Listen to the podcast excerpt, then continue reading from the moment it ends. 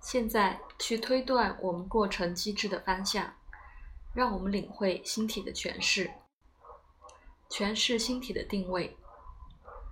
忍受重复一个星体重大的重要性，在占星分析中，不仅仅是在中天延展过程中，剩下强大的在它守护的宫位的重要性，比它所在的宫位要多得多。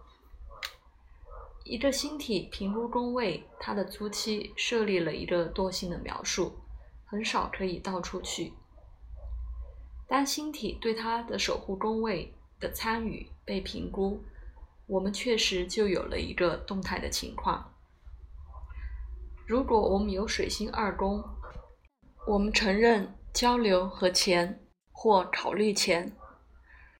我们错过太多，相较于欣赏水星守护七宫和九宫，公开的交流，国际化的，甚至可能通过出版物。这是案例 2-M 号星盘汤姆布罗考水星的情况。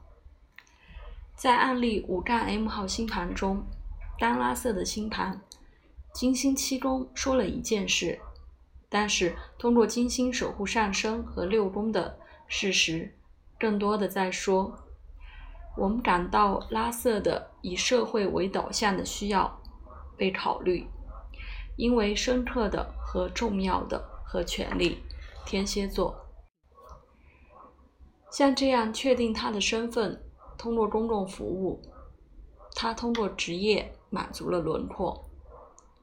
守护星动力学是极其重要的，特别是从两个内行星水星和金星，每一个守护两个星座。我们有潜在的丰富合成，包括四个宫位。这只有合理，因为这些星体守护我们的思维模式和交流超出其他和世界的范围。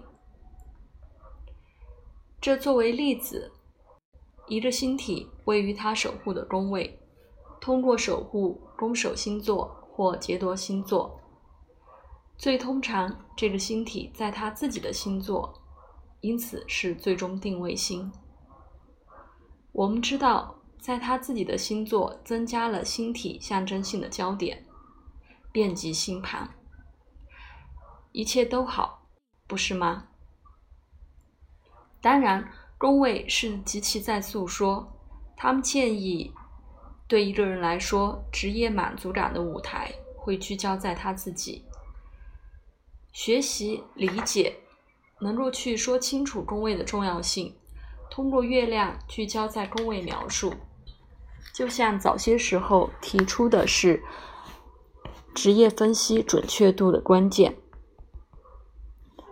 他在宫位里，他们建议的艺术是适合一个发展的场景的开始的象征意义。